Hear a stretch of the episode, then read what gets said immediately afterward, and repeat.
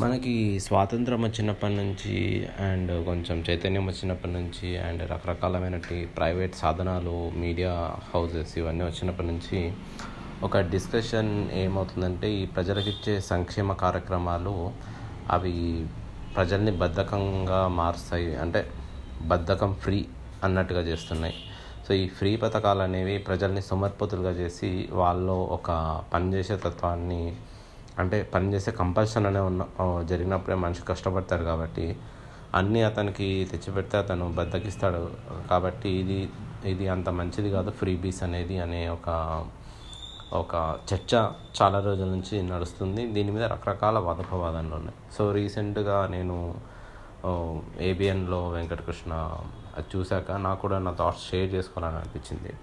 So బేసికల్గా thing is, అంటే మనం ఓవరాల్ అంటే ఇంట్రస్పెక్ట్ చేయకుండా డీప్గా వెళ్ళకుండా పైనుంచి మనం చూసినప్పుడు ఏమనిపిస్తుంది అంటే, ఫ్రీగా వాటర్, ఫ్రీగా కరెంట్, ఫ్రీగా బియ్యం, సో ఫ్రీగా ఫుడ్ ఫ్రీగా వస్తుంది, తర్వాత ఎలక్ట్రిసిటీ ఫ్రీగా వస్తుంది, అండ్ మన మంత్లీ ఎక్స్పెన్సెస్కి ఇప్పుడు నిరుద్యోగ వృత్తి అనో వేరే ఏదనో, సో రకరకాలుగా ఈ రాజకీయ పార్టీలు అన్నీ ఫ్రీగా ఇచ్చేస్తున్నప్పుడు మనిషి కష్టపడి పనిచేయాల్సిన అవసరం ఉండదు కదా అనే, అంటే అది నిజమే కదా అన్న పాయింట్ అనేది చాలా కరెక్ట్ అనిపిస్తుంది.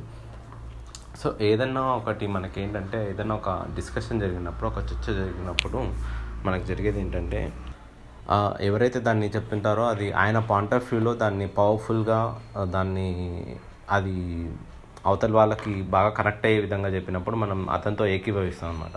బట్ ఎప్పుడైనా మనం ఏదైనా ఒక పాయింట్కి కంక్లూజన్ రావాలంటే దాంట్లో ఒక రీసెర్చ్, తర్వాత దాని లోపలికి, అంటే అది ఎంతవరకు మనం జస్ట్ ఒక స్పీచ్కి మనం అట్రాక్ట్ అవుతాము, బట్ రియల్గా ఇంప్లిమెంటేషన్ థింగ్ వచ్చినప్పుడు మనం దాని పూర్వాపరాలు అవన్నీ గురించి, దానివల్ల మనకి సమాజానికి జరిగే కష్ట నష్టాల గురించి అనలైజ్ చేసిన తర్వాతే ఒక పాలసీ డెసిషన్ అంటే ఇవన్నీ చేస్తారు. అందుకనే మనకి మన డెమోక్రసీలో మేజర్ పాయింట్ ఏంటంటే డిస్కషన్ అన్నమాట.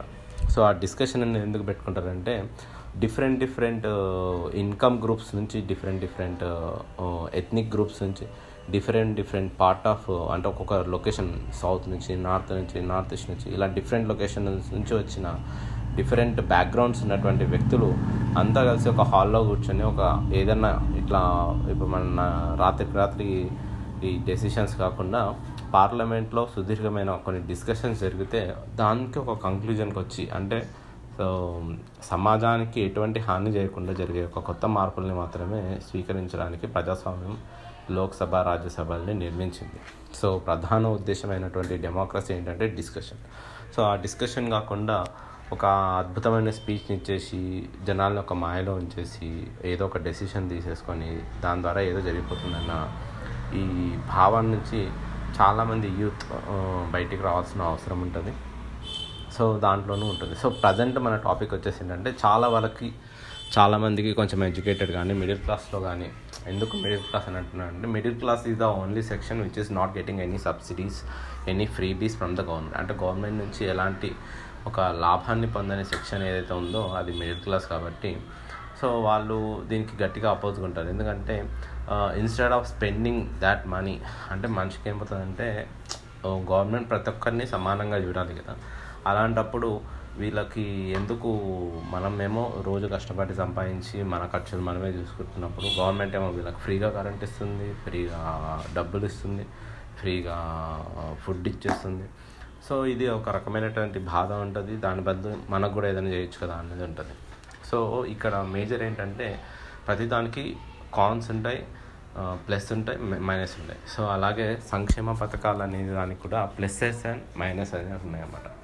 సో మనకి సో ఈ డిస్కషన్ నేను స్టార్ట్ చేయడానికి ముందు నేను ఒకటి ఏం చెప్పాలనుకుంటున్నానంటే, ఇక్కడ ప్ర ప్రొఫెసర్ నాగేశ్వరరావు గారు ఒక అద్భుతమైన విషయాన్ని ఒకటి చెప్పారు ఆ డిస్కషన్లో. ఏంటంటే, ఎప్పుడైతే ఈ సామాన్య ప్రజలకు, పేదలకి మనం ఇచ్చేటప్పుడు మనం వాడే వర్డ్స్ ఎలా ఉంటాయంటే సబ్సిడీ, లోన్ వేవర్, రీ తర్వాత ఫ్రీ బీస్, డోల్స్ అంటూ ఒక కించపరిచే, తక్కువ చేసే, అంటే ఏదో దానం చేస్తున్నామన్న భా భావన వచ్చేటువంటి వర్డ్స్ వాడతారు. సో అంటే ప్రభుత్వం దాని దగ్గర డబ్బు ఉంటుంది, ఆ డబ్బును ప్రజలకు ఇచ్చేటప్పుడు ఏమో సబ్సిడీలు అని అవన్నీ ఇవని పేర్లతో ఇస్తుంది. బట్ అదే డబ్బుని ఒక ఇండస్ట్రియలిస్ట్కి, బాగా డబ్బున్న వాళ్ళకి ఇచ్చేటప్పుడేమో ఇన్సెంటివ్స్, విటర్స్, తర్వాత మంచి మంచి ఫ్యాన్సీ వర్డ్స్ వాడుతుంటారు. అంటే ఇన్సెంటివ్స్కి ఇన్సెంటివ్కి సబ్సిడీకి డిఫరెన్స్ ఏదన్నా ఉందా అంటే ఏం లేదు. వాళ్ళు ఒక ఫ్యాక్టరీ పెడతా అంటే వాడికి ఇన్సెంటివ్ ఇస్తున్నాడు, సో వీడు ఏం చేయకుండా వీడికి ఎంతో కొంత సబ్సిడీ అనేది ఇస్తున్నాడు. సో వాడికి డబ్బు ఇస్తున్నాడు, వీడికి డబ్బు ఇస్తున్నాడు. సో వీడికి నేను పొలం దున్నుతా అంటే పొలంకి రుణం ఏమంటారు రైతు బంధు అని ఇచ్చేస్తున్నారు. సో వాడు నేను ఫ్యాక్టరీ పెడతా అంటే వాడికి డబ్బులు ఇస్తున్నాడు. సో దేంట్లో అయినా ఇన్సెంటివ్ అయినా ఏదైనా ఏంటంటే వా డబ్బులు ఉన్నవాడికి డబ్బులు వస్తున్నాయి, డబ్బులు లేని వాడికి డబ్బులు వస్తున్నాయి. సో ఈ మిడిల్లో ఉన్న మిడిల్ క్లాస్కి మాత్రం నయా పైసా రావట్లేదు. So most of the people, most of middle class ఏంటంటే ఈ ఫ్రీ బిస్కి ఈ ఇలాంటి వాటికి వాళ్ళు అగేన్స్ట్గా ఉన్నారు. బట్ ఇన్సెంటివ్స్ వీటికి మాత్రం వాళ్ళు అగేన్స్ట్గా లేరనమాట. సో దానికి ఏంటంటే సేమ్ ఇదే మీడియా హౌజెస్ ఇవన్నీ ఏంటంటే మంచి ఫ్యాన్సీ వర్డ్స్ వాడతారు, ఇన్సెంటివ్స్ అని అదన్నీ. సో అది ఏదో వాళ్ళ హక్కు, ఇండస్ట్రీస్కి అలాంటి ఇన్సెంటివ్స్ ఇవ్వాలి, అవి ఇంకా ఇవ్వాలి అని ప్రజలకు అనిపిస్తుంది అనమాట. అలా ఇస్తే ఇంకా ప పరిశ్రమలు వచ్చి ఇంకా బాగా డెవలప్ అవుతుంది అనే ఒక ఫీల్ మిడిల్ క్లాస్కి జరుగుతుంటుంది. అదే ఈ రుణమాఫీలు ఇచ్చారు, అమ్మ ఒడిలు ఇచ్చారు ఇలా అనగానే వెంటనే ఇంకెన్ని ఇస్తారు రా బాబు వీళ్ళకి అన్న ఫీలింగ్ కలుగుతుంటుంది అన్నమాట. సార్ ఓవరాల్గా చూసుకుంటే ఈ ఇన్సెంటివ్స్ వీటి వల్లనే ఎక్కువ ఎక్కువ అమౌంట్ ఆఫ్ మనీ అనేది అటు వెళ్ళిపోతుంది, చాలా తక్కువ మాత్రం వీళ్ళకి వెళ్తుంది. అందుకే గవర్నమెంట్స్ వాటిని ఇంకా రన్ చేస్తున్నాయి. సో ఓకే, మనం పాయింట్కి వచ్చేస్తే సంక్షేమ పథకాల్లో కూడా ప్రభుత్వాలకి కొంచెం బాధ్యత అనేది ఉండాలి. సో ఎలా పడితే అలా పప్పు బెల్లాలాగా పంచడం కూడా కరెక్ట్ పని కాదు. సో మనకి మనం ఈ సంక్షేమ పథకాల గురించి చూస్తే మనకి ఫస్ట్ ఈ సంక్షేమ పథకాల విషయంలో మనకి ఫస్ట్ వచ్చే రాష్ట్రం ఏదంటే తమిళనాడు గుర్తొస్తుంది అన్నమాట. సో దేశంలో ఎవరు ఎలా ఉన్నా కానీ సంక్షేమ పథకాన్ని ప్రవేశపెట్టిన రాష్ట్రంగా తమిళనాడు ఉంది. నిజంగా సంక్షేమ పథకాలు పెడితే ఆ రాష్ట్రం దరిద్రంలోకి వెళ్ళిపోతుంది అనుకుంటే తమిళనాడు మొట్టమొదట స్టా స్టార్ట్ చేసింది. మనకి రకరకాలుగా చూస్తాం, అక్కడ మిక్సీలు ఇస్తాము, ఇల్లు కార్లు ఇస్తాము, అవి ఇస్తామని ఏవో పథకాలు ఇచ్చారు కానీ అవేవి వాళ్ళు చేయలేదు. బట్ కొన్ని సోషల్ ఎకనామిక్ స్టాటస్ని చేంజ్ చేయడానికి ఈ సంక్షేమ పథకాలని వాళ్ళు తీసుకురావడం విప్లవాత్మకంగా ఉండడంతో మన తెలుగు రాష్ట్రాల్లో కూడా అలాగే మిగతా రాష్ట్రాల్లో కూడా వాటిని ఇంప్లిమెంట్ చేయడం జరిగింది. ఫర్ ఎగ్జాంపుల్ రెండు రూపాయలకి కిలో బియ్యం లాంటి స్కీమ్ కానీ, తర్వాత సైకిళ్ళ పంపిణీ కానీ బాలికల కోసం. సో ఇలాంటి కొన్ని ఏవైతే జరిగాయో వాటిని మొదట విమర్శించిన వాళ్ళే.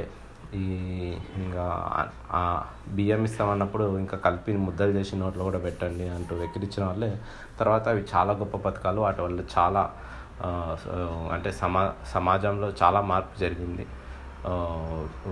వికాసానికి అది చాలా దోహదపడిందని చాలామంది చాలా వక్తలు కానీ చాలా మీటింగ్స్లో కానీ వాటిని కోట్ చేయడం కానీ వాటి విశేషతను తెలపడం కానీ జరిగింది.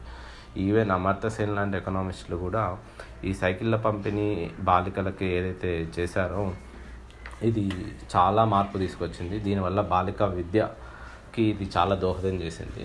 సో మోర్ ఉమెన్ హో మోర్ ఎడ్యుకేటెడ్ ఉమెన్ రావడం వల్ల ఈ సదరన్ స్టేట్స్లో సదరన్ స్టేట్స్లో మోర్ ఉమెన్ ఇన్ ఎడ్యుకేషన్ ఉండడం వల్ల ఈ సంతాన సాఫల్యం అంటే ఎక్కువ మంది పిల్లల్ని కాకుండా ఇద్దరు ఒకరు లేదా ఇద్దరితో సంతానాన్ని ఆపడం లాంటి దాంట్లో ఇది చాలా ప్రముఖ పాత్ర వహించింది. ఈవెన్ ఇప్పుడు చైనాలో బలవంతంగా ఈ పాపులేషన్ కంట్రోల్ అనేది బలవంతంగా చేశారనమాట. సో దానికన్నా ఎఫెక్టివ్గా మన కేరళలో జరిగింది. That is only because of education అనేది జరిగింది. అంటే ఈ ఈ మధ్యాహ్న భోజన పథకం కానీ, సైకిళ్ళ పంపిణీ కానీ ఇవన్నీ ఇండైరెక్ట్గా ఏం చేశారంటే ఎడ్యుకేషన్ వైపు ఈ పూర్ అండ్ బ్యాక్వర్డెడ్ పీపుల్ ఎవరైతే ఉన్నారో వాళ్ళని ఎడ్యుకేషన్ వైపు కంపల్సరీ అంటే మనం ఎడ్యుకేషన్కి స్కూల్కి స్టిక్ ఆన్ అయి ఉంటే ఏదో ఒక బెనిఫిట్ ఇంటికి జరుగుతుంది అన్న ఉద్దేశంతో ప్రజలు స్కూల్కి స్టిక్ ఆన్ అవ్వడం జరిగింది. సో మనకు ఆల్మోస్ట్ ఆల్ మనకి ఎక్కడ చూసుకున్నా స్కూల్లో పుస్తకాలు సంచుల నుంచి ప్రతిదీ ఫ్రీగా ఉంటుంది. ఈవెన్ ఇప్పుడు అల్పాహారం అంటే బ్రేక్ఫాస్ట్ కూడా అందిస్తున్నారు. సో మనకి ఈ సంక్షేమ పథకాల్లో బ్యాడ్ అని ఏది మనం చెప్పుకోవాలంటే ఇప్పుడు రీసెంట్గా జరుగుతున్న ఏంటి మిక్స్ ఈ నిరుద్యోగ భృతి పథకం అనే అనేది ఒక దరిద్రం కొట్టు పథకం. అలాగే ఈ మిక్సీలు ఇస్తాము, టీవీలు ఇస్తాము, తర్వాత ఇంటర్నెట్ ఫ్రీగా ఇస్తాము. సో ఇలాంటివన్నీ నిజానికి పప్పు బెల్లాలు. మనం లాస్ట్ టైం చూసుకుంటే మన చంద్రబాబు టైంలో పసుపు కుంకుమ అని, కాకరకాయ అని, రంజాన్ కానుక అని, తర్వాత మన తెలంగాణలో చూస్తే ఈ బతుకమ్మ చీర అని.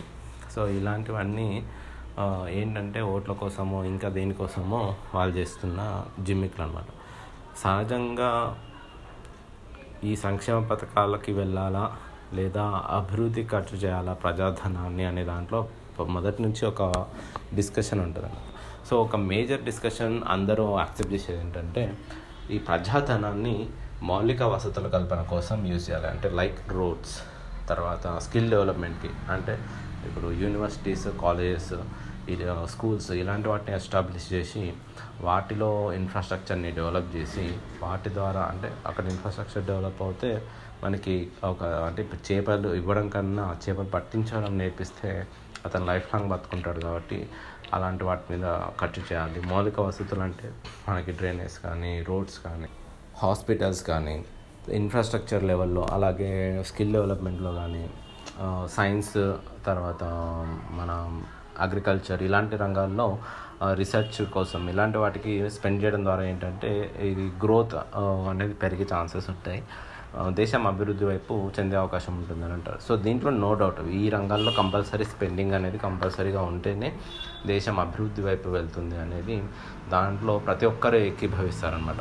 అయితే ప్రాబ్లం ఏమొచ్చిందంటే ద మెయిన్ క్వశ్చన్ ఏమొస్తుందంటే మనకి స్వాతంత్రం వచ్చే నాటికి దేశ పరిస్థితి ఏంటంటే ఇక్కడ దేశంలో ముప్పై కోట్ల మంది జనాభా ఉంటే దాంట్లో ముప్పై శాతం మంది కనీసం రోజుకి తినడానికి కూడా తిండిలేని పరిస్థితిలో దేశం ఉందన్నమాట. అంటే దేశంలో తగినన్ని ఆహార నిల్వలు, ధాన్యం కూడా లేని పరిస్థితి దేశంలో ఉండేది, దుర్భిక్షంగా ఉండేదన్నమాట. సో అప్పుడు మనకి బన్స్, గోధుమలు ఇవన్నీ అమెరికా నుంచి మనకి దిగుమతి అయ్యేది. సో ఆ స్టేజ్లో ప్రజలకి రేషన్ పెట్టేసి రేషన్ ద్వారా వాళ్ళకి సరుకులు ఇవ్వడం లాంటివి జరిగిందన్నమాట. ఎందుకు రేషన్ పెట్టారంటే మన దగ్గర సరిపడని నిల్వలు లేనప్పుడు ఏం చేయాలంటే వాటన్నిటినీ ఒక క్రమపద్ధతిలో ఒక ఒక వ్యక్తికి ఇంతే ఇవ్వాలి అనే ఒక రేషన్ పెట్టేసి దాని తగ్గట్టుగానే పంపిణీ చేయడం జరిగింది. సో తర్వాత తర్వాత దేశం కూడా ఏం చేసిందంటే చాలా వరకు ఈ రీసెర్చ్ ఇందిరాగాంధీ టైంలో, మొదట్లో మనకి నెహ్రూ గాంధీ టైంలో అనేక రకమైన పాలసీ డెసిషన్స్ జరిగినాయి. అండ్ ఇందిరా ఇందిరాగాంధీ టైంలో చాలా స్ట్రాంగ్ ఇంప్లిమెంటేషన్స్ ఈ సోషలిజం వైపుగా, క్యాపిటలిజం నుంచి దూరంగా ఈ దేశం జరిగి సోషలిజం వైపు ఎక్కువగా థింక్ చేయడం వల్ల అప్పుడున్న ఈ దుర్భిక్షము కా కా దుర్భిక్షమైన పరిస్థితి నుంచి దేశం బయ బయటపడింది. అంటే మన దగ్గర తగినన్ని ధాన్యం ఇవన్నీ, అంటే మనిషికి తినడానికి తిండి లేని పరిస్థితి నుంచి ఓకే ఒక రెండు పూటలా తినే పరిస్థితుల్లోకి దేశాన్ని తీసుకురావడం జరిగింది. అందులో ఆ టైంలోనే బ్యాంకులని నేషనలైజ్ చేయడం, రాజభరణాలు రద్దు చేయడం, సో అనేక ప్రభుత్వ రంగ సంస్థలు నెలకొల్పడం, అలాగే ఏవైనా ఇప్పుడు ప్రభుత్వ సంఘాలు నెలకొల్పడం అంటే కొత్తగా ఏం చేయలేదు. ప్రైవేట్ వాళ్ళు ఎవరైతే ఇప్పుడు టాటా వాళ్ళు ఎయిర్వేస్ ఉండేది, సో దాన్ని ప్రభుత్వం తీసేసుకొని ఇండియన్ ఎయిర్లైన్స్ చేసేసింది. సో ఈ ఎల్ఐసి, ఆంధ్ర బ్యాంక్ ఇలాంటివి కూడా ప్రైవేట్ ఉండేవి, సో వాటిని కూడా గవర్నమెంట్ తీసేసుకొని ఆంధ్ర వాటిని గవర్నమెంట్ చేసేసుకుంది. ఎల్ఐసి గవర్నమెంట్ ఇన్సూరెన్స్ కంపెనీ అయింది. సో ఇలాంటి గవర్నమెంట్ దాంట్లో ఉండడం వల్ల ఏమైందంటే ప్రభుత్వం ఒక పని చేస్తుందనగానే ప్రతి ఒక్కరు ఏమంటారంటే ఓకే దీంట్లో మనం డబ్బులు పెట్టవచ్చు, మన డబ్బులు సేఫ్గా ఉండ ఉంటాయి అనే ఒక అవకాశం ఏర్పడింది. అండ్ ప్రభుత్వం కూడా ఏంటంటే సామాన్యుడికి అందుబాటులో ఉండే విధంగా స్కీమ్స్ కానీ, పథకాలు కానీ పెట్టడం వల్ల ఇప్పుడు బ్యాంక్లో మినిమం బ్యాలెన్స్ ప్రైవేట్ బ్యాంక్లో అయితే పదివేలు ఉండాలి, అదే ఎస్బీఐలో అయితే ఫైవ్ హండ్రెడ్ ఉంటే సరిపోతుంది. So five hundred minimum balance ఎవడైనా మనం మెయింటైన్ చేయొచ్చు అని ప్రతి ఒక్కరూ దాంట్లో డిపాజిట్ చేయడం జరిగింది. దాని ద్వారా ప్రభుత్వం దగ్గర మరింత డబ్బు పోగొడం జరిగింది. ఎల్ఐసి ఇలాంటి వాటిల్లో కూడా వాళ్ళు పెట్టుకో డబ్బులు సేవ్ చేసుకోవడం స్టార్ట్ అయిపోయింది. అండ్ మిడిల్ క్లాస్కి ఒక భరోసా లాంటిది జరిగిందన్నమాట. సో ఇవన్నీ మనకి సమాజానికి, అంటే సమాజంలో అంతరాలు లేని ఒక స్థితిలో ఆ టైంలో ఉండేది. అండ్ ట్యాక్సెస్ అనేవి ఎక్కువగా ఈ కా ఇండస్ట్రీస్ మీద చేసేవాళ్ళు. అండ్ మనది ఓకే అన్నిటి సిచ్యువేషన్ ఒక్కొక్కరి నుంచి ఒక్కొక్కరి నుంచి ఎదుర్కొంటున్న సమయంలో ఈ ఇండస్ట్రీస్లో కొంచెం ఈ రెడ్ టేపిజం వీటన్నిటి వల్ల ఏమైందంటే ఒక స్తబ్దత ఏర్పడింది అనమాట గ్రోత్లో. సో దాంట్లో ఎందుకంటే ఎక్కువగా పెట్టుబడులు భారతదేశంలో ఎవరు పెట్టడానికి సిద్ధంగా లేరు. పెట్టుబడి అంటే గవర్నమెంట్ పెట్టాలి, సో ఒకవేళ ఎవరన్నా పెట్టుబడి పెట్టి మంచిగా ఏదైనా రన్ చేసినా మళ్ళీ దాన్ని గవర్నమెంట్ ఎప్పుడు తీసేసుకుంటో తెలియని పరిస్థితి కాబట్టి బయట నుంచి వచ్చి ఎవరు పెట్టుబడి పెట్టడానికి సిద్ధంగా లేరు. అంటే ఫస్ట్ గవర్నమెంట్ పాలసీ ఏంటంటే బయట నుంచి ఎవరు ఇక్కడ పెట్టుబడి పెట్టకుండా వాళ్ళ పాలసీస్ ఉండేవి. అండ్ ఇక్కడ వాళ్ళు ఎవరైతే ఎగ్జిస్టింగ్ బిర్లాస్, టాటాస్ ఎవరైతే ఎగ్జిస్టింగ్ బిజినెస్ మెన్ ఉన్నారో వాళ్ళు మాత్రమే రన్ చేసేవాళ్ళు బిజినెసెస్ని. కొత్త వాళ్ళు వచ్చి చేయాలి అంటే వాళ్ళు ఈ ప్రొసీజర్, ఈ లెంతీ రెడ్ టేపిజం, ఈ ప్రాసెసింగ్, ఇవి వీటన్నిటికీ బెదుర్కొని ఈ ఎక్కువగా రావడానికి సిద్ధపడేవాళ్ళు కాదు. సో అలాంటి టైంలోనే పీవీ నరసింహారావు గారు లిబరలిజం, ప్రైవేటైజేషన్ ఇవన్నీ తీసుకొచ్చేసి LPG, liberalisation, privatisation, globalisation. So liberalisation అంటే ఏంటంటే ఏదో స్ట్రిక్ట్ రూల్స్ పెట్టి ఇలా ఉండాలి అలా ఉండాలి, మీరు ఇలా కట్టు చేతులు కట్టుకుని ఉండాలి అలాంటివన్నీ లేకుండా లిబరల్గా థింక్ చేసి లిబరల్గా పెట్టడం వల్ల ఏంటంటే పరిశ్రమలకి స్ట్రిక్ట్ కాకుండా వాళ్ళ పనులు వాళ్ళు చూసుకోకుండా ఎక్కువగా ప్రభుత్వం దాంట్లో జోక్యం చేసుకోకుండా ఉండడం లిబరలైజేషన్ అనమాట. ప్రైవేటైజేషన్ ఏంటంటే మొత్తం ప్రతి రంగంలో ప్రభుత్వమే పెట్టుబడులు పెట్టాలి, ప్ర ప్రభుత్వమే చేయాలనకుండా ప్రైవేట్ వాళ్ళు కూడా ప్రభుత్వం ఉన్న రంగంలో కూడా, అంటే ఇప్పుడు ఎల్ఐసి ఉంది కదా అని వేరే ఇన్సూరెన్స్ కంపెనీ కాకుండా వాళ్ళు ఇన్సూరెన్స్ పెట్టచ్చు, ప్రభుత్వ బ్యాంకులు ఉన్నాయి కదా దాంట్లో వేరే వాళ్ళు పెట్టొద్దు అన్న రూల్స్ కాకుండా ప్రైవేట్ వాళ్ళు కూడా బ్యాంకులు పెట్టుకోవచ్చు. అలాగే ప్రభుత్వమే ఈ బొగ్గు ఉత్పత్తి, తర్వాత విద్యుత్ ఉత్పత్తి చేస్తుంది కదా అనుకోకుండా ప్రైవేట్ వాళ్ళు కూడా బొగ్గు ఉత్పత్తి, ప్రైవే విద్యుత్ ఉత్పత్తి చేయొచ్చు. సో ఈ ప్రైవేటైజేషన్ ఏంటంటే ప్రతి రంగంలోనూ ప్రైవేట్ని ఆహ్వానించారు అన్నమాట. మీరే మీరే బిజినెస్ అన్నా చేసుకోండి, ప్రభుత్వం దీంట్లో ఉంది కదా అనే ఆలోచన లేకుండా ప్రభుత్వం చేసే బిజినెస్లో కూడా ప్రైవేట్ వాళ్ళు చేయొచ్చు అని పెట్టడం జరిగిందనమాట. Next globalisation. గ్లోబలైజేషన్ అనే కాన్సెప్ట్ ఏంటంటే ఏంటంటే అప్పటి వరకు ఫారెన్ వాళ్ళు మనతో రావాలంటే గవర్నమెంట్తో అగ్రిమెంట్ చేసుకోవాలి, వాళ్ళకి ట్వంటీ పర్సెంట్ థర్టీ పర్సెంట్ మాత్రమే వాళ్ళకి షేర్ ఉంటుంది, మిగతా సెవెంటీ పర్సెంట్ ఇక్కడ లోకల్ గవర్నమెంట్ గవర్నమెంట్ ఒక ఫిఫ్టీ పర్సెంట్ ఉంటుంది, మిగతా థర్టీ పర్సెంట్ స్టేక్ ఇంకో ప్రైవేట్ ఆర్గనైజేషన్కి ఉంటుంది అన్నమాట. సో అలాంటి సిచ్యువేషన్స్ ఉంటున్నాయి కాబట్టి సో అలాంటి టైంలో ఒక ఇండివిజువల్ పర్సన్ ఏం చేస్తాడు, మొత్తం నేను ఇన్వెస్ట్మెంట్ పెట్టుకొని టెక్నాలజీ నేను తెచ్చుకొని గవర్నమెంట్కి ఎందుకు నేను ఫిఫ్టీ పర్సెంట్ షేర్ ఇవ్వాలి అనే ఆలోచనలో ఉంటాడు కాబట్టి దానికి రాకపోయేది. అప్పుడు గవర్నమెంట్సే వాళ్ళతో వీళ్ళతో మాట్లాడి ఏవో చేసేది. మన మారుతి కార్ అలానే వచ్చిందనమాట. So Maruti car is also government కా ప్రొ ప్రొడక్ట్ చేసిన కారు. అంటే ఆ సిచ్యువేషన్స్ చాలా వరస్ట్. అది ఇంకా సోషలిజంలో పిచ్చి పీక్స్కి వెళ్ళిన టైప్లో హెచ్ఎంటీ వాచ్లు వాళ్ళే గవర్నమెంటే చేయాలి, మారుతి కార్లు వాళ్ళే తయారు చేయాలి. ఓకే, ఏదో ఒక స్థాయి కాకుండా ప్రతిదీ మంచిగా వస్తున్న చిన్న చిన్న ఐటమ్స్, అంటే వాచ్ అనేది కంపల్సరీ కాదు మనిషికి, సో అదొక లగ్జరీ, అదొక నెసెసిటీ కొంతమందికి, ఆఫీషియల్స్కి వీళ్ళకి అది వాచ్ పెట్టుకోవాలనేది. సో దాన్ని గవర్నమెంట్ చేయాల్సిన అవసరం లేదు. అలాగే కార్లు కూడా గవర్నమెంట్ తయారు చేసి ప్రజలకు ఇవ్వాల్సిన అవసరం లేదు. ఒక ప్రైవేట్ వాడికి ఇస్తే వాడికి నచ్చినట్టు వాడు చేస్తాడు, వాడు నచ్చిన తర్వాత వాడు పెట్టుకుంటే ప్రజలు వాళ్ళు నచ్చితగా ఉంటారు, లేకపోతే లేదు. సో ప్రతి దాంట్లో గవర్నమెంట్ దూరి నేనే చేయాలని అవసరం లేదు.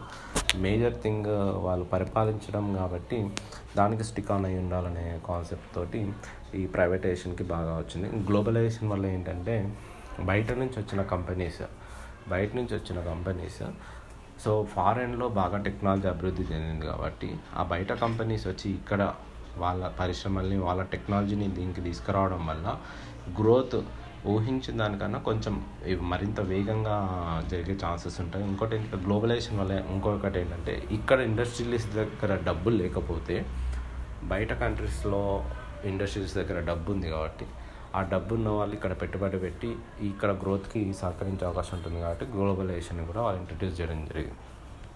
సో ఇవన్నీ అయిన తర్వాత నైన్టీన్ నైంటీస్ తర్వాత భారతదేశం ముఖ చిత్రం మారింది, విపరీతంగా సంపద పెరగడం స్టార్ట్ అయింది, మిడిల్ క్లాస్ వాళ్ళ దగ్గర కూడా డబ్బులు రావడం స్టార్ట్ అయింది, జనాలు సంపాదించడం మొదలుపెట్టారు, గ్రోత్ అనేది కంటిన్యూస్గా స్టాగర్డ్గా ఉంది. సో ఆ టైంలోనే మనకి వీటన్నిటి మధ్యలో ఈ స్టిల్ సర్వైవల్ అందరికీ సా ఈ సోషలిజం అనే దాన్ని వదిలిపెట్టలేదు దేశం. ఎందుకంటే సోషలిజం మెయిన్ కాన్సెప్ట్ ఏంటంటే ప్రతి ఒక్కరికి సమానమైన హక్కులు కల్పించడమే సోషలిజం. అంటే ఎవరిని ఇగ్నోర్ చేయకూడదు అనమాట. ఇప్పుడు ఒక డబ్బున్నవాడు, కొంచెం హైలీ ఎడ్యుకేటెడ్ పర్సన్కి ఉండే ఆపర్చునిటీస్ రోజుకి రెండు పూటలు మాత్రమే, దీన్ని కష్టంగా పేదరికంలో ఉన్న వాళ్ళకి సేమ్ కైండ్ ఆఫ్ ఆపర్చునిటీస్ ఉంటాయనేది మనం చెప్ మనం చెప్పలేము. ఎందుకంటే వాళ్ళ ఇంట్లో ఉండే పరిస్థితులు, ఆ మైండ్ సెట్లో పెరిగిన పిల్లవాళ్ళకి అంటే వాళ్ళు ఫుల్ కాన్సన్ట్రేషన్ ఫోకస్ అంతా ఎడ్యుకేషన్ మీద పెట్టుకునే పరిస్థితులు వాళ్ళ ఇంట్లో ఉంటాయి.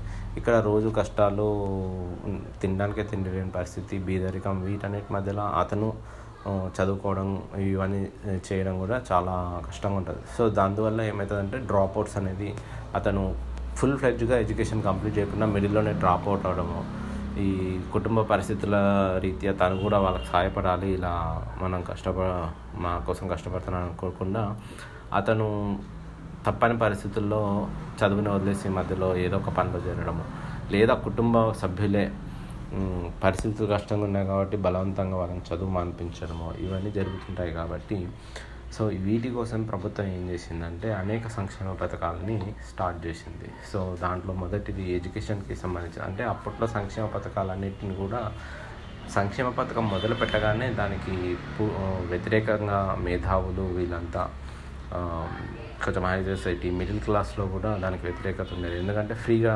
ఇచ్చేస్తున్నారు, అదే ఒక సెక్షన్ ఆఫ్ పీపుల్కి అనే ఒక బాధ ఉంటుంది. బట్ దాని యొక్క ముఖ్య ఉద్దేశాలు చాలా ఉన్నాయన్నమాట.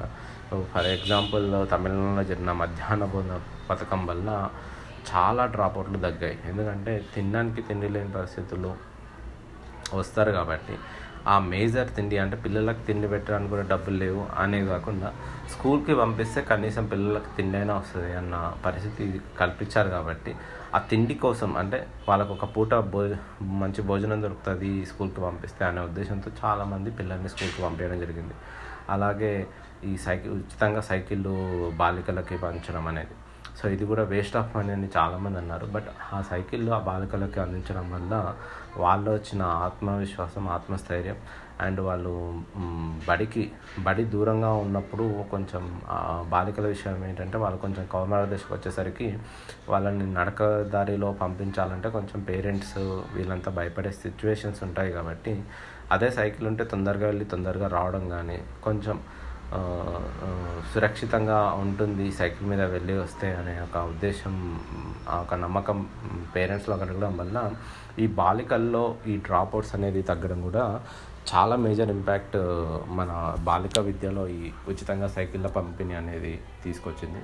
దీని గురించి చాలామందికి తెలియదు ఉచిత సైకిళ్ళ పంపిణీ గురించి, కానీ అమర్త్య సేన్ దీని యొక్క ప్రాధాన్యతని తన జర్నల్లో రాసినాక దానికి అప్లోడ్ అనేది జరిగింది. అండ్ సెకండ్ మేజర్ మనకి బెస్ట్ ఎగ్జాంపుల్ మన ప్రజెంట్ సిచ్యువేషన్స్లో బెస్ట్ ఎగ్జాంపుల్ సంక్షేమ పథకాల గురించి చెప్తే మనం ఢిల్లీ గవర్నమెంట్ గురించి చెప్పొచ్చు. సో కేజ్రీవాల్ ముఖ్యమంత్రి అయ్యాక మహిళలకి ఈ బస్సుల్లో ఫ్రీ జర్నీ అన్నప్పుడు అందరూ అసలు ఇల్లాజికల్గా ఏదో ఓట్ల కోసం చేస్తున్నారు. డెఫినెట్గా రాజకీయ నాయకులు ఓట్ల కోసమే చేస్తారు. బట్ మనం దాంట్లో చూడాల్సింది అంటే ఇది సమాజానికి ఏ రకంగా ఉపయోగపడుతుంది, దీంట్లో మనం ఏ రకంగా ఇది సమా ఇది ఊరికే ఓట్ల కోసం ఇస్తుంది అంటే దీనివల్ల ఏమైనా లాభం ఉందా సమాజానికి అనేది కంపల్సరీగా ఇంట్రోస్పెక్ట్ చేయాల్సి ఉంటుంది. సో ఆయన ఇచ్చే ఇవ్వడానికి మేజర్ రీజన్ చెప్పింది ఏంటంటే నిర్భయ సందర్భంగా ఈ ప్రైవేట్ బస్సుల్లో వీటిల్లో వెళ్ళడం అంత సేఫ్ కాదు. బట్ అదే గవర్నమెంట్ దాంట్లో మనం ఫ్రీ పెడితే వాళ్ళు కంపల్సరీ గవర్నమెంట్ బస్కి వెళ్ళడానికి ప్రిఫరెన్స్ ఇస్తారు. సో ఫ్రీ ఆఫ్ ఉండడం వల్ల ఈ లేడీస్ కూడా ఏదన్నా పనులున్నా ఏమున్నా వాళ్ళు ఈ ఫ్రీ ఆఫ్ కాస్ట్ కాబట్టి వాళ్ళు పెద్దగా పే చేయాల్సిన అవసరం లేదు, కాబట్టి వాళ్ళు ఏం డబ్బులు ఖర్చు పెట్టాల్సిన అవసరం లేదు, కాబట్టి వాళ్ళు గవర్నమెంట్ బస్సెస్కి వాళ్ళు ప్రిఫరెన్స్ ఇస్తారనే కాన్సెప్ట్తో పెట్టారు. సో వాళ్ళు ఎక్కడికి వెళ్ళాలన్నా వాళ్ళు గవర్నమెంట్ బస్సెస్కి వెళ్ళొచ్చు. అండ్ మోర్ ఓవర్ అడ్మినిస్ట్రేటివ్గా కూడా ఈ పూర్ హై మిడిల్ క్లాస్ అని పెడితే మళ్ళీ వాళ్ళకు గుర్తింపు కార్డు ఇవ్వడము, అది ఇవ్వడం ఇది ఇవ్వడం లాంటిది జరుగుతుంది. బట్ ఉమెన్ అంటే ఐడెంటిఫికేషన్ ఈజీగా ఉంటుంది కాబట్టి అండ్ మహిళా సాధికారతకు ఇచ్చినట్టుగా కూడా ఉంటుంది. కాబట్టి ఉమెన్ ఎంపవర్మెంట్కి కూడా ఒక రకంగా అంటే వాళ్ళకి సేవింగ్స్ పెరుగుతాయి, ఈ ట్రావెలింగ్కి అయ్యే సేవింగ్స్ పెరుగుతాయి.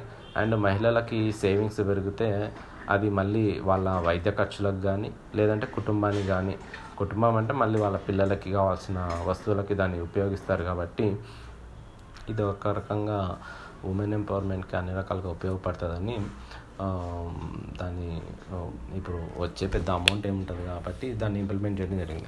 And it is a huge success, మంచి పేరు కూడా వచ్చింది. అండ్ నెక్స్ట్ వచ్చేసి స్కూల్స్, గవర్నమెంట్ స్కూల్స్ని వాళ్ళు డెవలప్ చేయడం, సో దాంట్లో మంచి మంచి ఇన్ఫ్రాస్ట్రక్చర్ని డెవలప్ చేయడం. అంటే మనం టీచర్స్ వరకు చూస్తే ప్రైవేట్ టీచర్ల కన్నా గవర్నమెంట్ టీచర్స్కి ఎక్కువ క్వాలిఫికేషన్ ఉంటుంది, దట్స్ ఫర్ షూర్. అండ్ మనం ఈవెన్ మనం లక్షలు కట్టి ప్రైవేట్ స్కూల్స్లో వేసిన మళ్ళీ మనం చేయాల్సింది ఏంటంటే మళ్ళీ మనం పిల్లలకి ఇంట్లో ట్యూషన్ పెట్టడమో ఇంకేదో చేయడమో చేయాలి కంపల్సరీ. సో అది అంతే కదా, అది అదే డిఫరెన్స్ ఉంటుంది. ఇంట్లో ఎవరైనా చెప్పేవాళ్ళు అనుకున్న ఆ స్కూల్ ఆ స్టూడెంట్ బ్రైట్గా ఉంటాడు, ఇంట్లో చెప్పేవాళ్ళు లేకుండా ఇంట్లో పరిస్థితుల్లో ప్రాపర్గా లేదంటే ఆ స్టూడెంట్ బ్రైట్గా ఉండకుండా కొంచెం డంప్గా ఉండే ఛాన్సెస్ ఉంటాయి. సో అది ఒక వ్యక్తి కొంచెం మంచిగా చదువుతున్నాడు చదవట్లేదంటే అది వాడి వాళ్ళ ఇంట్లో ఉన్న పరిస్థితుల బట్టి ఆధారపడి ఉంటుంది. సో మన ఈ గవర్నమెంట్ స్కూల్స్లలో ఇన్ఫ్రాస్ట్రక్చర్స్ని దాని స్టాండర్డ్స్ని పెంచడం వల్ల మనకి ఎవరైతే ఈ ఢిల్లీ లొకాలిటీలో ఈ స్కూల్స్లో ఉన్న ఫీజెస్ని అంటే ఒక వ్యక్తి యొక్క మెజారిటీ సంపాదన ఎక్కువ మొత్తంలో ఎక్కువ సంపాదనని అతను హెల్త్ కోసం వాళ్ళ కుటుంబ సభ్యుల హెల్త్ కోసం లేదా వాళ్ళ పిల్లల ఎడ్యుకేషన్ కోసం స్పెండ్ చేయడం జరుగుతుంది. సో ఈ స్పెండింగ్ని తగ్గించడం వల్ల గవర్నమెంట్ స్కూల్స్లో మంచి ఫెసిలిటీస్ ఉన్నప్పుడు అతను ప్రైవేట్ స్కూల్స్లో చెల్లించే చెల్లించకుండా పిల్లల్ని ఈ గవర్నమెంట్ స్కూల్స్కి పంపించి ఆ ప్రైవేట్ స్కూల్స్లో చేసే సేవింగ్ ఏదైతే అతను ఇయర్లీ ఒక ఫార్టీయో ఫిఫ్టీ థౌజండ్ వాళ్ళకు ఫీ కోసం పే చేస్తారు కదా, ఆ ఫార్టీ ఫిఫ్టీ థౌజండ్స్ని అతను మళ్ళీ తన పిల్లలకి ఇంకేమైనా స్కిల్స్ లైక్ వాళ్ళకి ఏమైనా ఇంట్రెస్ట్ పియానో కరాటే ఇలాంటివి ఉంటే వాటి కోసం కానీ లేదా వాళ్ళ పిల్లలకి సంబంధించిన హెల్త్ పరమైనటువంటి పాలసీస్ కోసం కానీ లేదా వాళ్ళకి ఇంకేమైనా స్కిల్స్ కానీ వాళ్ళకి ఇంకేమైనా కావాల్సిన వస్తువులు ఏమైనా ఉంటే వాటిని కొనివ్వడానికి కానీ వాళ్ళ లివింగ్ స్టాండర్డ్ని పెంచడానికి కానీ వాళ్ళ పిల్లల లివింగ్ స్టాండర్డ్స్ని పెంచడానికి కానీ యూజ్ చేసే అవకాశం ఉంటుంది. లేదు ఆ ఫిఫ్టీ థౌజండ్ అతను ప్రైవేట్ స్కూల్స్కి కడితే అది అతను చదువుకు మాత్రమే ఉపయోగపడుతుంది. అండ్ అది ఇంకా అతను LKG UKG sixth standard fifth స్టాండర్డ్స్కి మాత్రమే వాళ్ళు డబ్బులు కడుతున్నారు instead of spending uselessly in the అంటే వాళ్ళు పొందే ఎడ్యుకేషన్ స్టాండర్డ్స్ అనేది ఎంత బెటర్గా ఉందో అందరికీ తెలుసు. సో ఆ స్టాండర్డ్ని వీళ్ళు ఆ డబ్బులతో వీళ్ళకి మంచి బట్టలు కొనివ్వడం కానీ వీళ్ళకి కావాల్సిన వస్తువులు బుక్స్ వీళ్ళ ఎడ్యుకేషన్ ఇంప్రూవ్ చేసుకుని వీళ్ళ స్కిల్స్ ఇంప్రూవ్ చేసుకునే ప్రోగ్రామ్స్లో వీళ్ళని జాయిన్ చేయడం కానీ యూజ్ చేసే అవకాశం ఉంటుంది. అండ్ వాళ్ళ ఫ్యామిలీ లివింగ్ స్టాండర్డ్స్ కూడా ఆ సేవింగ్స్ ద్వారా పెరిగే అవకాశం ఉంటుంది. అండ్ థర్డ్ వచ్చేసి మొహల్లా క్లినిక్స్ అంటే ప్రతి విసినిటీలో అంటే ప్రతి కాలనీలో ఒక గవర్నమెంట్ క్లినిక్ ఉన్నప్పుడు వాళ్ళు ప్రైవేట్ వాళ్ళ దగ్గరికి వెళ్ళి డబ్బులు ఇచ్చి వెళ్ళాల్సిన అవసరం ఉండదు. జనరల్గా గవర్నమెంట్ స్కూల్స్ హాస్పిటల్స్లో వచ్చే మేజర్ ప్రాబ్లం ఏంటంటే పెద్ద లైన్లో ఉండాలి, చా ఎక్కడెక్కడి నుంచో వస్తుంటారు, అవేమో తక్కువ ఉంటాయి హాస్పిటల్స్ అవి పెద్ద ఉంటాయి, ఇంకా అక్కడ లైన్లో నిలబడి టైం అంతా వేస్ట్ చేసుకుని ఉండాలి. సో అసలే రోగంతో బాధపడుతున్న వాళ్ళని ఇంకా మళ్ళీ లైన్లో నిలబడి అవన్నీ చేయలేదు కాబట్టి అదే ప్రతి కాలనీకి ఒక అవసరం ఉంటుంది కాబట్టి ప్రతి కాలనీలో ఒక మహిళా క్లినిక్ పెట్టడం వల్ల ప్రజలంతా బస్తీ దవాఖానలకు వెళ్ళి అక్కడ ట్రీట్మెంట్ చేయించుకొని అక్కడ కూడా సేవింగ్స్ చేసుకోవడం జరిగింది. సో వీటన్నిటి ద్వారా సో ఇవేవి కూడా డైరెక్ట్గా ప్రజల జేబుల్లో డబ్బులు పెట్టలేదు. సో మన తెలుగు రాష్ట్రాల్లోకి వచ్చేసరికి మనం ఏం చేస్తామంటే ఫీ రీఎంబర్స్మెంట్ పథకం ఒకటి అలాగే ఆరోగ్యశ్రీ పథకం ఒకటి పెట్టాం. సో వాటి రెండు ఉద్దేశాలు మంచివే, బట్ ఇంప్లిమెంటేషన్ దాని రిజల్ట్ వచ్చేసరికి అది బ్యాడ్గా వస్తుంది. సో దా అవి చేసే మంచి అవి చేసాం. ఈవెన్ మా ఫ్యామిలీలో కూడా ఈ ఫీ రీఎంబర్స్మెంట్ ఇవ్వడం వల్ల ఒక మంచి కాలేజ్లో జాయిన్ అయినప్పుడు ఆ ఫీ గురించి అతను ఫోర్ ఇయర్స్ పాటు ఫోర్ ఇయర్స్ పాటు ఆ ఫీ గురించి ఆలోచించాల్సిన అవసరం లేకుండా అతను చక్కగా చదువుకొని అతను మంచి మంచి లైఫ్లో సెటిల్ అవ్వడం జరిగింది. ఇంకొక కేసులో ఏమైందంటే ఫీ రీఎంబర్స్మెంట్ వస్తుంది కాబట్టి అతనికి ఇంజనీరింగ్ చదివే ఇంట్రెస్ట్ లేకున్నా దాంట్లో పెద్ద ఇంట్రెస్ట్ లేకున్నా ఎలాగో ఫ్రీ ఆఫ్ కాస్టే కాబట్టి అతను ఇంజనీరింగ్లో జాయిన్ అవ్వడం జరిగింది. ఆ ఇంజనీరింగ్ అతను సరిగా క్లియర్ చేయలేకపోవడము, ఏదో కష్టపడి క్లియర్ చేసి బయటకు వచ్చినా కానీ ఈ అతను అక్కడ పెద్దగా నేర్చుకున్నది ఏం లేదు.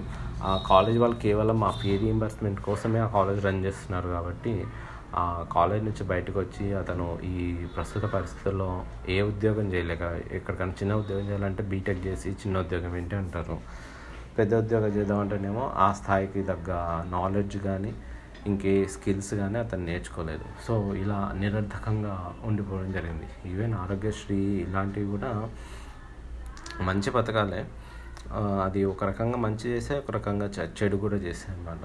సో ఇది అది ఏంటంటే ఇమీడియట్ ట్రాన్స్ఫర్మేషన్ మనం ఈ వ్యవస్థలో తీసుకురాలేము కాబట్టి టెంపరీ సొల్యూషన్స్గా అవి పనికొచ్చాయి.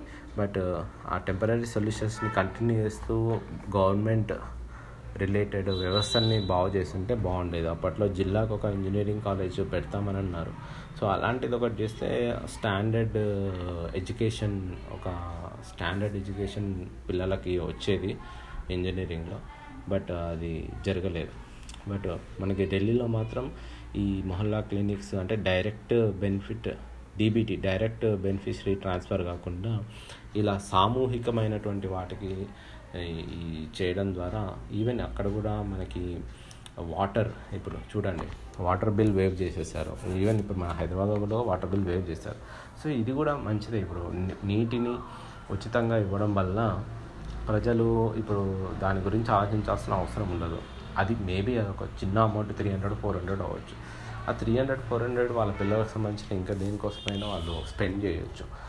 గవర్నమెంట్ ఫ్రీ ఎలక్ట్రిసిటీ కొన్ని సెక్షన్కి ఇస్తున్నారు, అలాగే లైట్స్ ఇస్తున్నారు. సో మనకి ఈ సంక్షేమ పథకాల విషయంలో ఏదైనా ఇంప్లిమెంటేషన్ అప్పుడు గవర్నమెంట్స్ థింక్ చేయాల్సినవి ఏంటంటే దీనివల్ల సమా సమాజానికి సమాజంలో ఎంత మంచి జరుగుతుంది, ఎంత చెడు, ప్రతిదానికి మంచి ఉంటుంది. నేను చెప్పాను కదా ఫ్రీ రీఎంబర్స్మెంట్ వల్ల మంచి జరిగింది. ఎవరికి ఎవరైతే ఆర్థికంగా చాలా కష్టపడి ఒక మంచి కాలేజీలో జాయిన్ అయ్యి ఆ డబ్బు కట్టడానికి అతని దగ్గర డబ్బు ఉండదు కాబట్టి అతనికి ఉపయోగపడింది.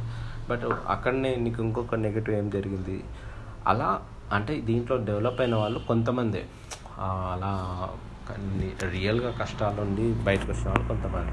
బట్ మెజారిటీ ఆఫ్ కాలేజెస్ అలాంటి టైంలోనే ఈ స్టాండర్డ్స్ ఆఫ్ ఎడ్యుకేషన్ ఎంత ఇస్తున్నారు ఈ కాలేజెస్ అనేది చూడకుండా ఇప్పటి మొబైల్గా ఇంజనీరింగ్ కాలేజ్కి ఇవ్వడం వల్ల ఏం జరిగిందంటే చాలా కాలేజెస్లు కేవలం రీఎంబర్స్మెంట్ కోసం మాత్రమే కాలేజీలు ఓపెన్ చేసుకున్నారు, ఆరోగ్యశ్రీ కోసం మాత్రమే హాస్పిటల్స్ ఓపెన్ చేసుకున్న పరిస్థితి వచ్చేసింది అనమాట.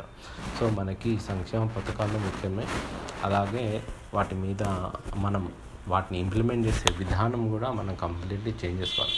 అవి టెంపరీ అసైలంగా యూజ్ చేసుకోవాలి కానీ అవి పర్మనెంట్ సొల్యూషన్గా మారకూడదు. ఏదైనా ఒక సంక్షేమ పథకం పెట్టినప్పుడు మనం దాని అవసరం ప్రజలకి ఉండలేని స్థితిని మనం తీసుకురావాలి కానీ అది కంపల్సరీ రన్ చేసి దాన్ని వదులుకోలేని స్థితిలో ప్రభుత్వాలు ఉండకూడదు అనేది మొదటి ఉద్దేశం. సో డెఫినెట్లీ స్టిల్ మనకు పర్సిస్టింగ్గా అంటే ఒక స్కూల్కి జస్ట్ ఫర్ మధ్యాహ్న భోజనం కోసం వీటి కోసం మాత్రమే స్టిల్ ఇంకా వచ్చే పరిస్థితి నుంచి ఆ వ్యవస్థ చేంజ్ అయిపోవాలి. సో ఈవెన్ వేరే గవర్నమెంట్స్ వేరే దేశాల్లో కూడా ఉన్నాయి. సో అక్కడ ఎడ్యుకేషన్ ఫ్రీ, అలాగే మనకి మెడికల్ కూడా ఫ్రీ. సో మన దగ్గర కూడా ఎడ్యుకేషన్ ఇంకా మెడికల్ ఫెసిలిటీస్ ఫ్రీగానే ఇవ్వాలి. సో ఈవెన్ మా గో వీటిని ప్రైవేట్ని ఆహ్వానించడం మంచిదే. వాళ్ళు కొత్త టెక్నాలజీతో రకరకాలైనటువంటి కాంప్లికేటెడ్ సర్జరీస్ చేస్తారు, అంటే గవర్నమెంట్లో అందరికీ అన్నీ జరగకపోవచ్చు.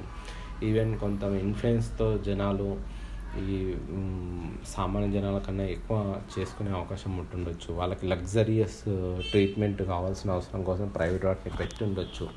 బట్ అది నెక్స్ట్ ఏమైపోయిందంటే దాంట్లో ప్ర ప్రభుత్వ వాటిని నిర్లక్ష్యం చేయడం జరిగింది. సో మనం ఎన్నో సంక్షేమ పథకాల కోసం ఎన్నో వేల కోట్లు ఖర్చు పెడతాం, బట్ ఈ గవర్నమెంట్ హాస్పిటల్స్లో ఇన్ఫ్రాస్ట్రక్చర్ డెవలప్మెంట్ చేయడం కానీ ఆ డాక్టర్స్ని రిక్రూట్ చేసి అక్కడ పెట్టడానికి కానీ మనం ఎలాంటి ఒక చిన్న ఎక్సర్సైజ్ కూడా చిన్న అమౌంట్ అంటే one percent two percent four percent మించి ఎక్స్పెండిచర్ ఈ విద్య వైద్యానికి మనం స్పెండ్ చే చేయలేవు చేయకూడని పరిస్థితుల్లో ఉన్నాయి.